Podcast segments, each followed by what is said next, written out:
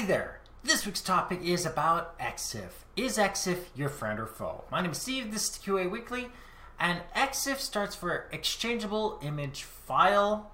It is a file format, usually contained within a file, usually with JPEGs and other videos, that stores information about geolocation, time, date, equipment, and other useful information within. The most useful information in an EXIF file for anyone editing is related to the camera information, which includes resolution, obviously, the f-stop exposure, the ISO, the white balance, the focal distance, and all that information. It's very useful for editing, especially if you want everything to look the same and you have several plugins to change the type of lens that is being used in one image to another to just change the look for it to be more uniform. So it helps editors understand the images properly. So EXIF itself can be your friend. Other pieces of information that are useful to just about anyone are time and date, as well as the GPS location, because you can much more easily uh, organize your photos in that way. In fact, several programs will automatically organize your pictures based on where they were taken and what time and date they are. Since many programs and even phones are capable of facial recognition, you can even separate out automatically time, date, geolocation, and person, making this even better. So you have a whole lot of information that's exceptionally useful.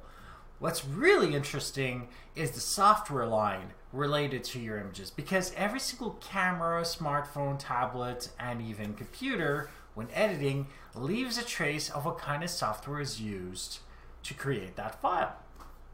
So obviously you can use the EXIF file information to figure out if the picture is an original picture or it has been edited.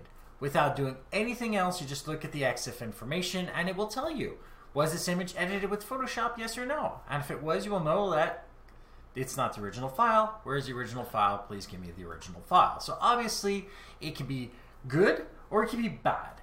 Depends on the context the same information that is useful for you to figure out where the picture was taken, when it was taken, with who it was taken, and how it was taken can also be used against you at the same time. So, obviously, certain information that you would likely want to keep on your computer, you don't want necessarily leaving your computer on places like Instagram, Facebook, and other places that you can post online this information being exactly the time and date, which you don't really have too much of a choice, but apparently it can be edited. You can definitely strip information related to GPS location, and of course, some other information related to what was the equipment used to take the image, because that can give away kind of like where you are in society. So it can make you a um, definitely a target for some people for theft and other things. So, the question of whether or not EXIF makes it your friend or foe really does depend on what you're doing it with it and what you plan on doing with your files afterwards. So if you go through the entire process like me, where you take pictures with one camera, bring it over to your computer, edit all out and everything, maybe the only information that you should be leaving behind in an EXIF is the time and date that you actually finished that file and any copyright information related to it so that people know that file is yours. But besides that, all the other information shouldn't be online. But you definitely can use the information from the EXIF, especially from when you actually took the picture, to organize your pictures in a way that would actually be beneficial to you. So, whether or not EXIF is your friend or foe is contextual.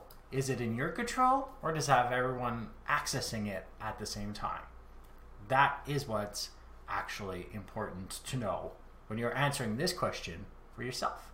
So, like this episode if you like it, dislike it if you didn't, share with those you think can benefit from this, and don't forget to subscribe.